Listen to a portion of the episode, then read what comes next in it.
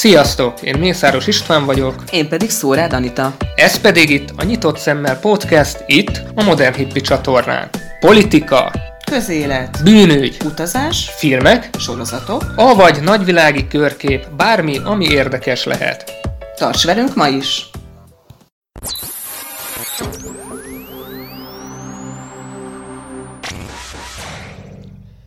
Idén 73 ezer tűzesetet jelentettek eddig a brazil esőerdőből, ami 87%-kal több, mint amennyi tavaly volt. Közben ég a tajga és Grönland is. De miért számít az ennyire? Az erdőtüzek igazából teljesen megszokottak, és miért az Amazonas került leginkább a köztudatba? Miért fontos ez mindannyiunknak? Mindezekre a kérdésekre kerestük a választ az aktuális adásunkban, és megkérdeztük mindenről a WWF Magyarország erdővédelmi programvezetőjét is. Tartsatok velünk ma is! Az erdőtüzek valójában teljesen átlagosak. Tavaly volt Kalifornia a legnagyobb erdőtüze, míg idén égett az erdő már Horvátországban, Portugáliában, Spanyolországban és a Tajgán is. A Kanári-szigetek még most is lángol. Az Amazonas szerdeiben is ilyenkor van a száraz évszak, ami tökéletes táptalaja ezeknek az eseteknek. A helyi farmerek pedig ki is használják, hiszen felégetéssel szereznek újabb és újabb ter- termőterületeket. De vajon meddig normális ez a jelenség, és mikor válik kritikussá? Én úgy gondolom, hogy itt már átléptük ezt a pontot, és éppen ezért lett ekkora visszhangja az esetnek idén. De még micsoda visszhangja, rengeteg kép, videó és írás árasztotta el a közösségi médiát, és pár nap alatt a Pray for Amazonia hashtaget is több millióan használták. A kezdeményezés és a felhajtás minden esetre üdítő, hiszen végre értelmes dolgokról esett szó ezeken a platformokon, de fontos meghúzni a határt a valóság és a kreálmány között.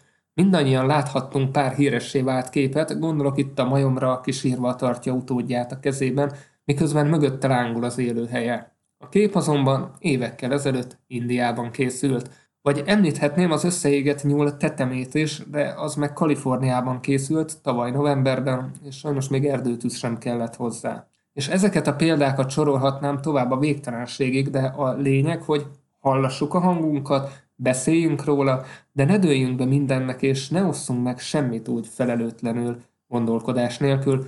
Igazából a legjobb, ha utána nézünk a valóság tartalmának, vagy még jobb, hogyha a saját véleményünket írjuk le. Annál valódi igazából nem is létezik. Beszéljünk egy kicsit arról, hogy miért ennyire fontos Amazónia. Hiszen, ahogy említettük már, rengeteg helyen volt idén is erdőtűz, mégis ez kapta a legnagyobb figyelmet. Ehhez érdemes tudni, hogy ezt az 5,5 millió négyzetkilométernyi zöld területet nevezik a föld tüdejének is.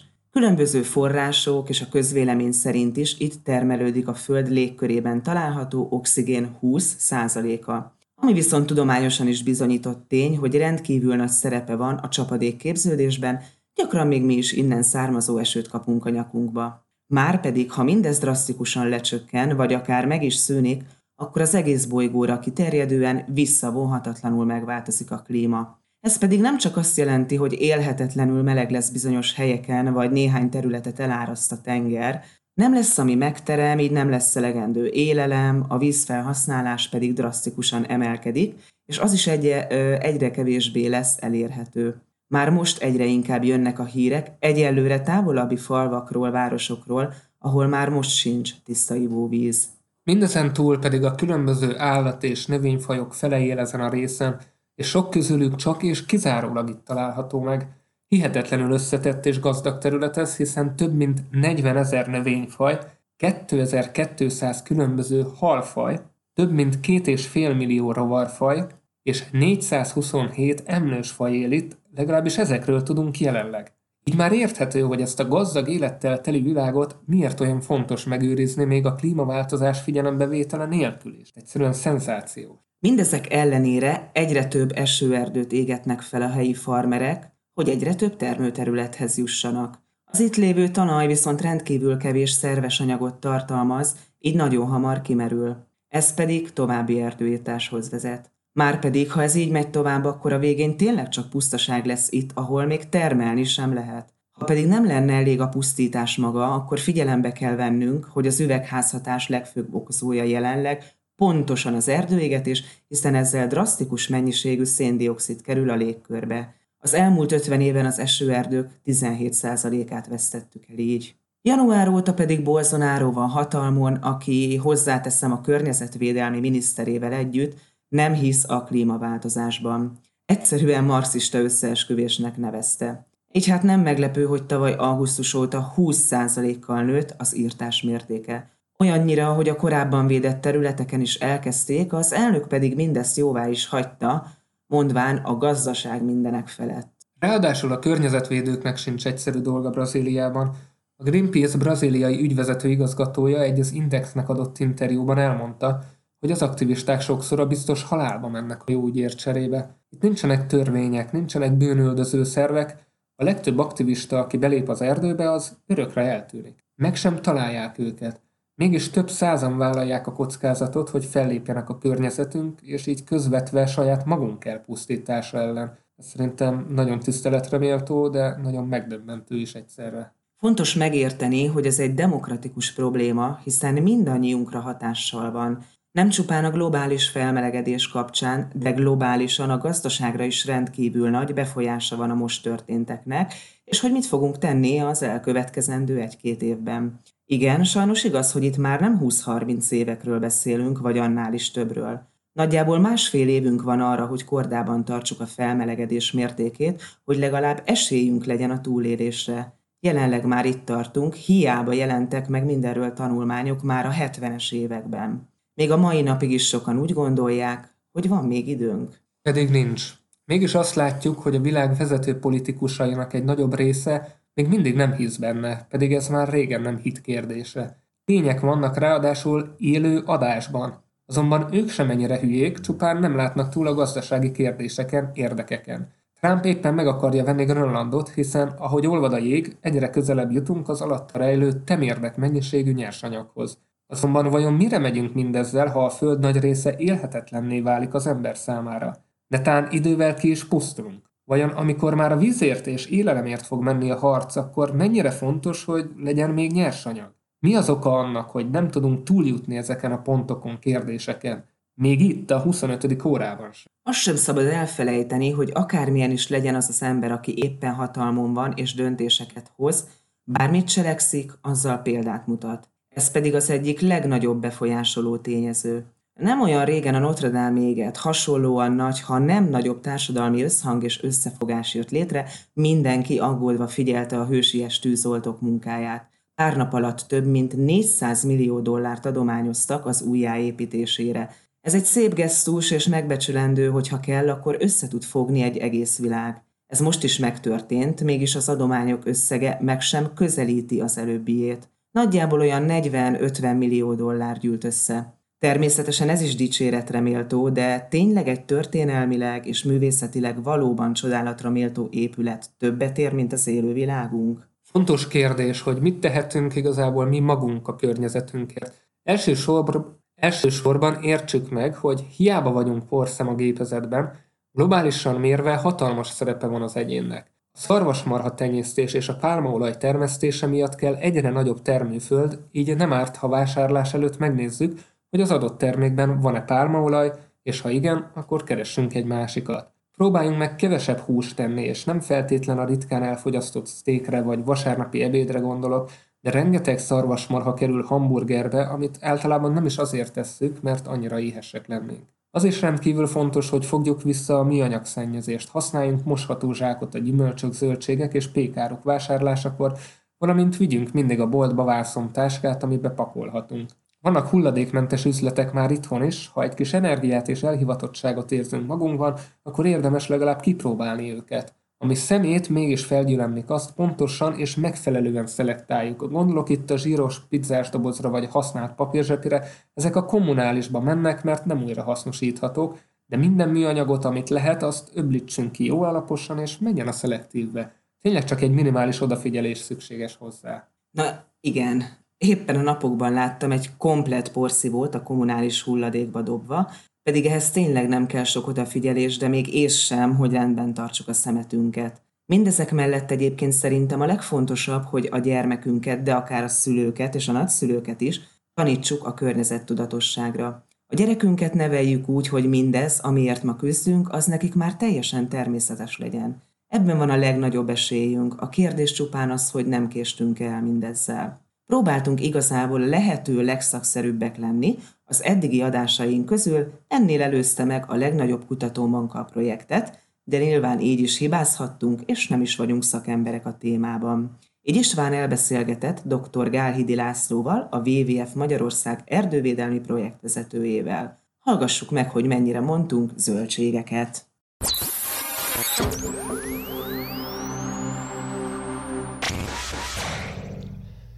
Nagyon szépen köszönöm, hogy elfogadta az interjúnkat. Igazából egy gyors bemutatkozást kérnék, hogy mit csinál pontosan egy erdővédelmi programvezető, milyen feladatai vannak, és hogy hogy került ide. Uh-huh. Köszönöm szépen, én is üdvözlöm a, a hallgatókat. Én biológusként végeztem az Ötvös Lorán Tudomány Egyetemen, és, és korábban kutatóként dolgoztam az eltén, illetve később a Soproni Egyetemen, az MTA kötelékében tehát kutatóból lettem végül természetvédő, hogy úgy mondjam, de hát nyilván ezek összefüggenek, tehát én, én az, azzal a témával foglalkozom itt is, amivel korábban, tehát a, a magyarországi erdőknek a, a természetes dinamikája, illetve ennek kapcsolata az erdőgazdálkodással. Az én, én feladatom, mint erdővédelmi programvezető, tulajdonképpen három nagy irányjal lehet ezt, ezt bemutatni. Egyrészt interjúkat adok, újságcikkeket írok, stb. Tehát egyfajta kommunikációs tevékenység, amit, amit végzek. Ezen kívül vannak terepi projektjeink, tehát olyan, olyan több éves projektek, amik elsősorban erdők helyreállításával foglalkoznak Magyarországon, síkvidéken, ilyen volt Nagykörös mellett, egy pusztai tölgyes helyreállítás, vagy a Szabadságsziget Mohács mellett. Együttműködünk erdőgazdálkodókkal is egyébként, állami és magánerdőgazdálkodókkal egyaránt, tehát ezek ilyen kisebb projektek, illetve ami, ami még egy fontos tevékenységünk, mint civil szervezet, hogy, hogy igyekszünk belefolyni, amennyire lehet a, a döntéshozatalba, tehát a, a, a kormányzattal, minisztériumokkal egyeztetünk, az Európai Uniós forrásoknak a, a, az elosztásával kapcsolatban formálunk véleményt, stb. Tehát ez a három terület. Értem, hát köszönöm szépen. Ugye most egy szomorú eset miatt jöttem igazából, ugye az amazóniai tűzeset kapcsán, és a kérdésem leginkább ezekre hegyeződik ki, hogy például mit kell tudni erről, milyen gyakran történnek itt tűzesetek, és miben más a mostani, mint az eddigiek? Ugye Amazónia egy, csak úgy, úgy el tudjuk képzelni, egy, egy óriási nagy erdőterület, tehát mondjuk Magyarország területének az 50-60 szorosát képzeljük el, trópusi esőerdő borítja, és hát a, tüzek ugye ilyen klímán, ilyen jellegű erdőtípusban nem különösebben gyakoriak természetes körülmények között, hiszen, hiszen rengeteg eső esik, illetve hát ugye az Amazonas vízgyűjtőről van szó, tehát alulról is rendkívül sok víz, víz éri, vannak olyan részei, amik, amik az év nagy részében elárasztottak, tehát egyáltalán nem jellemző a tűzre, úgy, mint mondjuk a szibériai tajgánál, vagy a kaliforniai száraz mediterrán erdők esetében. Tehát amit, amit itt látunk tulajdonképpen, ez nem más, mint az emberi tevékenység. Ez, ez nem csak Amazóniában, hanem például trópusi Dél-Kelet-Ázsiában ugyanígy történik, hogy, hogy az erdő, erdőknek a felszámolása, a terület erdőktől való megtisztításának a, a, a, az eszköze lényegében az, hogy, hogy először kivágják a, a, a, a fákat, nyilván az értékesíthetőbb részét azt elszállítják, eladják, a maradékot, az pedig, ugye ami még állva marad esetleg sok esetben buldózerekkel, vagy két nagy buldózer közé erősített lánccal letarolják lényegében, tehát egy hatalmas növény kupac marad a végén, hogy így mondjam, és utána megvárják, amíg ez egy kicsit megszárad, és utána leégetik, tehát ez egy ez egy borzasztó durva beavatkozás, és ugye itt az Amazonas területén csak az idei évben ez több mint 70 ezer helyen történt meg, tehát tulajdonképpen a, a helyi embereknek a, a, a mezőgazdasági tevékenységéhez kötődik ez a tűz, és hát az elmúlt években is nagyon jellemző volt, csak most valamiért sokkal inkább a, a figyelem középpontjába kerül. Értem, és ez mennyire legális vagy illegális ott? Ez részben legális, részben illegális, tehát ugye Amazónia egy kicsit ilyen vadnyugati környezet, tehát ott, ott a törvényeket nem igazán lehet betartatni, de a törvények sem túl szigorúak, tehát tulajdonképpen ez a fajta terület tisztítás, ez, ez, ez ott jó rész legális, annak ellenére, hogy, hogy ugye részben ez illegálisan is tört, történik. De azért itt, itt muszáj be, beszúrnom egy olyan megjegyzést, hogy ez, ez Európában is megtörtént, ez a folyamat, csak nem mostanában, hanem mondjuk a középkor során, tehát az erdő területünknek a, a nagyon nagy részét lényegében felszámoltuk, és sok esetben ugyanígy, tehát egyszerűen felgyújtották az erdőket, és azért, hogy utána a, annak a helyi mezőgazdaságot lehessen folytatni. Ugye Brazíliában az leginkább a egyébként legelő kialakítását célozza, amin aztán marhát ö, tenyésztenek, és hát a marhahús eladása, a bőr értékesítése az, ami a bevételt jelenti. Köszönöm szépen. És milyen következményei vannak ennek ott helyben, és illetve globálisan, ami akár mi ránk nézve is? Hát ennek, ennek ha ez a folyamat nem fog megállni, akkor nagyon súlyos következményei vannak, tehát ellentétben mondjuk a mérsékeltövi erdőkkel a, a trópusi esőerdők nagyon-nagyon fajgazdagok, és a, a, a, ezeket az erdőket alkotó fajok kis területen fordulnak elő sokszor, tehát hogyha, hogyha, hogyha megszűnik az erdő terület, akkor ugye fajok tűnhetnek el, akár nagy számban, illetve az egész rendszer megroppanhat olyan módon, hogy ha, ha az erdőterületnek mondjuk hát így a becslések szerint 40 százaléka már eltűnik, akkor ez a, a, az erdők által keltett csapadék mennyiségére is befolyással van, tehát úgy, úgy mondhatnánk talán, hogy a, a trópusi esőerdők saját magukat öntözik azáltal, hogy függőleges légáramlatokat indítanak, és hát ez a csapadék, ahogy visszahullik rájuk, ez tulajdonképpen a fenntartásukat szolgálja. Na most, hogyha ez kiluggatódik az erdő takaró, akkor, akkor ez a csapadék mennyiség csökken, ez, ez leginkább oda vezet, hogy, hogy még inkább fogyni kezd az erdő, és egy ilyen ligetes szavannás tája alakulhat, ami hát ö, ö, nyilván a, a biológiai sokféleség szempontjából egy katasztrófa lenne. És igazából milyen szerepe van az esőerdőnek itt a föld légkori oxigén ellátásában és csapadék képződésében? Egyszerűbben szólva való igaz az, hogy ez a föld tüdeje? Hát ez, ez inkább egy költői kép, ami, amit egyébként például itt ugye a Budapest melletti a budai hegyvidék erdeire is szoktunk mondani, hogy, hogy ez a főváros tüdeje, tehát a, a, a jó levegővel hozzuk kapcsolatba az erdőket, Valójában ez egy, ez egy tévhit, hogy, a, hogy az erdők adják az oxigén nagy részét, tehát ugye a, a légkörben 21% körül van az oxigén, és ez az elmúlt év milliók során halmozódott föl. Nem is csak az erdőknek a, a, a közreműködése révén, hanem, hanem a tengeri alga algák, tehát ugye növényi szervezetekről van szó, ugyanúgy oxigén termelnek és hatalmas mennyiségben, tehát lehet mondani, hogy fele-fele arányban járulnak hozzá, de ugye gondoljunk csak arra, hogy a, a globálisan, tehát a Földön az erdőknek a fele már gyakorlatilag eltűnt, tehát hogyha ez, ez tényleg számítana, akkor már, már nagyon rosszul uh, tudnánk levegőt venni. Ilyen értelemben nem kapcsolódik össze ez a mostani probléma, a, a, mondjuk az ilyen, ilyen légköri dolgokkal, de, de az erdőknek az eltűnése más szempontból viszont tényleg tragikus. Tehát a globális klímának a megváltozása az könnyen elképzelhető mondjuk azáltal, hogy a dél-amerikai kontinensnek teljesen felfordul az ökológiai rendszere. Értem, és akkor ezeknek a tudatában, amik most történnek, vajon tartható lesz így a Párizsi Klímaegyezmény? Én úgy gondolom, hogy, hogy, hogy ez eleve egy, egy, egy kérdéses felvetés, tehát nem, nem biztos, hogy sikerül ugye a, a globális felmelegedést egy adott szinten tartani. Én, én úgy gondolom, hogy ez az amazóniai esőerdőírtás ez egy, ez egy komoly dolog, tehát mindenképpen figyelembe kell venni, és ennek a visszaszorítása nélkül, meg az ilyen jellegű tevékenységek nélkül, ugye nem, Brazíliában sem csak az Amazonas területén van tűz, hanem máshol is, de hát ugye a világ többi országában ugyanígy, tehát hogyha ezek a trendek tovább folytatódnak, akkor, akkor valószínűleg nem lehet tartani. És akkor, ha mindannyian így tisztában vagyunk a következményekkel, akkor igazából hogyan lehetséges, hogy a mai napig ezt ugyanúgy írtják, ugyanúgy csinálják, ugyanúgy teszik, vagy tehát hogy ezt hogy lehetne megállítani? Tehát itt, itt, itt amit látni kell, hogy, hogy ugye Brazíliának is szüksége van területre a saját gazdasága működtetése szempontjából, hiszen az ott élő embereknek is élni kell valamiből. Tehát ahogy beszéltünk róla, hogy, hogy Európában, vagy mondjuk Észak-Amerikát is említhetnénk, ugyanez a folyamat évszázadokkal ezelőtt lezajlott, és hát hatalmas termőterületeket nyertek ezáltal.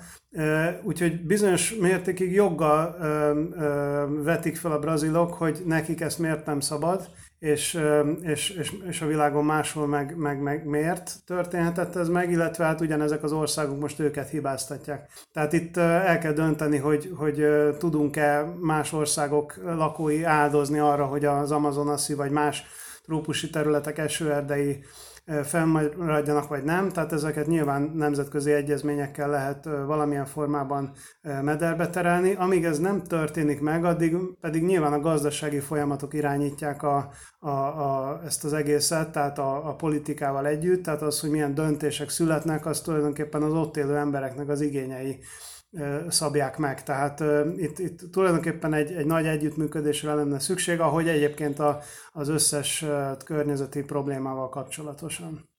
Értem, és maga a WWF, illetve egyéb más szervezetek hogyan tudnak ebben segíteni, vagy hogyan tudják megvédeni így az Amazonas esőerdeit, a fajokat? Hát ugye, ugye nekünk, mint WWF-nek, WWF Magyarországnak, illetve úgy általánosságban a, a, a világon működő szervezetünknek több, több eszköze van, amit rendszeresen alkalmazunk, tehát ezek közül az egyik az nyilván a, a, a szemléletformálás, hogy minél több ember megértse azt, hogy, hogy itt nem, nem egyszerűen területet nyerünk, hanem, hanem hatalmas értékek tűnnek el, amik aztán hosszú távon mindenkinek rosszat hoznak a szemléletformálás mellett nyilván olyan projekteket működtetünk, amik, amik a terepen segítenek, akár az erdők helyreállításában, akár abban, hogy, hogy ne történhessen meg mindenhol az erdőknek a letermelése. Tehát Brazíliában például nagy területeket vásárolnak civil szervezetek, illetve, illetve komolyan tár, tárgyalnak a kormányokkal, tehát itt egyébként csak zárójelbe ezzel meg nem csak Brazíliáról van szó, hanem Amazonas kapcsán, hanem, hanem még, még 7-8 másik dél-amerikai országról. Tehát nyilván, nyilván itt komoly tárgyalásoknak kell arról folyni, hogy mit lehet mondjuk egy ilyen beavatkozás helyett elindítani, miből tudnak megélni az emberek, ha, ha nem ebből. Tehát sok helyen nyilván nem ebben a léptékben, de, de megoldás lehet az, hogyha az erőforrások felhasználása helyett egyre inkább a turizmusra helyeződik a hangsúly, és például a, a, csak hogy egy távolabbi példát hozzak, a hópárducnak a, a, a megóvásához az kellett, hogy, hogy segítsenek, segítsünk a, a helybelieknek abban, hogy felismerjék, hogy ez, ez, ebben milyen turisztikai értékek rejlenek, illetve hát ezek tulajdon lényegében állásokat is teremtenek a, a helyben élők számára. Tehát az Amazonas térségében is meg, meg kell találni azokat a megoldásokat, hogy hogy hogyan lehet helyettesíteni ezt a, ezt a tevékenységet, de valamilyen mértékig én azt gondolom, hogy, hogy sajnos együtt kell majd még élnünk ezzel a folyamattal, meglátjuk, hogy 50-60-100 év múlva hol tartunk. Hát igen, és mi magunk így egyszerű polgárok mit tudunk tenni ez ügyben? Mert nyilván nagyon nehéz, és nem feltétlen tudunk konkrétan segíteni, de valamit csak tehetünk. Hát igen, nyilván itt a, a távolság óriási, tehát mondjuk Amazonia és a mi életünk között, de, de azok a hétköznapi döntések, amikről egyébként ma már nagyon-nagyon sok szó esik, ezek világszinten számítanak, tehát hogy, hogy mennyi energiát használunk, milyen közlekedési eszközöket használunk, milyen cikkeket fogyasztunk, milyen politikai döntéseket támogatunk, ezek nagyon befolyásolják azt, hogy, hogy mi történik akár Amazoniában, tehát például Európának példát kellene mutatni a természetvédelemben is a más kontinensek országainak, ha hiteles akar maradni. Tehát Európában, illetve ezen belül Magyarországon is azok a nemzeti parkjainkat például sokkal jobb állapotba hozhatnánk, hogyha nem lenne mindenhol fakitermelés. És hát ahhoz, hogy ez, ez ebbe az irányba haladjon, ahhoz bizony minden állampolgárnak valahol, valamilyen formában hallatnia kell a hangját, akár a családon belül, akár, akár szélesebb körben, társaságban, politikai szinteken, és akkor megyünk abba az irányba, amit mindannyian látni szeretnénk. Az ugye köztudott, főleg így a közmédiában, illetve nem is a közmédiában, hanem a közösségi médiában, hogy a pálmaolajat kiáltották ki a legnagyobb ellenségnek, de szó volt itt ugye a szarvasmarha tenyésztéséről is. Segít az bármit is, hogyha visszafogjuk a húsfogyasztásunkat, vagy megnézzük, hogy miben van pálmaolaj, és azt mondjuk bolykottáljuk?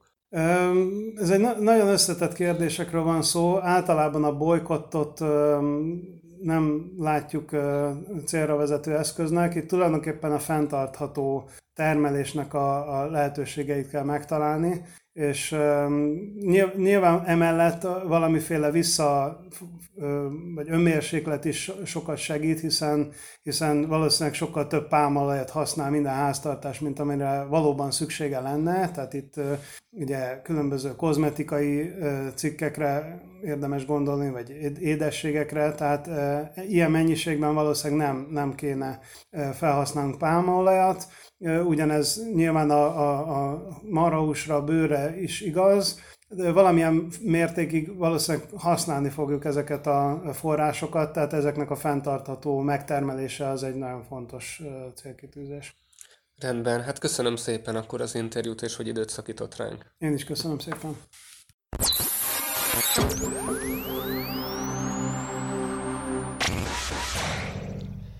Igazából nem is mondtunk annyira zöldségeket, én úgy érzem. Hát igen, összefoglaltuk a lényeget, elmondtuk, amit tudni kell Amazóniáról, illetve hogy mi az, ami leginkább okozza a problémát. Nyilván az interjúból egyébként sok mindenki fog derülni.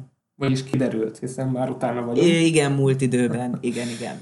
Igen, egyébként ezúton is nagyon szépen köszönöm Gálhidő Lászlónak, közreműködés. Így van, így van, hogy fogadott minket, illetve hogy fogadott engem, és hogy válaszolt a kérdéseinkre. Ez egyébként történelmi pillanat, hiszen a podcastünkben ő volt az első interjú alany, úgyhogy ezt ezúton is köszönünk neki. Igazából, ami nagyon fontos, és tényleg akkor ennyi is lenne a mai adás, hogy figyeljünk oda a környezetünkre, tényleg, és hallhassuk a hangunkat, legyünk figyelmesek és környezettudatosak, és tájékozódjunk megfelelően, ne osszunk meg mindent azonnal bár csak azért, hogy lájkokat kapjunk, nem, cselekedjünk tudatosan mindenben, én úgy gondolom. Ez így van. Igazából nem a Föld fog elpusztulni, hanem mi magunk, tehát azt kell, hogy mondjam, hogy a Föld nincs hozzánk kötve, mi vagyunk a Földhöz kötve, tehát... Pontosan a Föld majd igazából meggyógyul a rajta élősködő emberek nélkül. I- igen. Szóval ez tényleg a mi érdekünk, hogy ezt felfogjuk, megértsük, és tegyünk. Ellene, érte, értünk, igen, és az az igazság, hogy manapság már ez a környezettudatosság, meg az, hogy tényleg egyre több helyről halljuk, ez nem véletlen. Tehát valóban probléma van, nem is kis probléma van, mindenkinek egyénileg, amit meg tud tenni, azt tegye meg. Azt meg kell tennie. Meg Én kell gondolom, tennie. hogy itt már ott vagyunk, hogy meg kell tennie. És ez már nem választás kérdése. Ahogy említetted, a 25. órában vagyunk, úgyhogy tényleg komolyan kell venni ezt a témát. Pontosan. Hát köszönöm akkor, hogy meghallgattátok ezt a podcastet, és találkozunk legközelebb is. Szép napot nektek, sziasztok! Peace!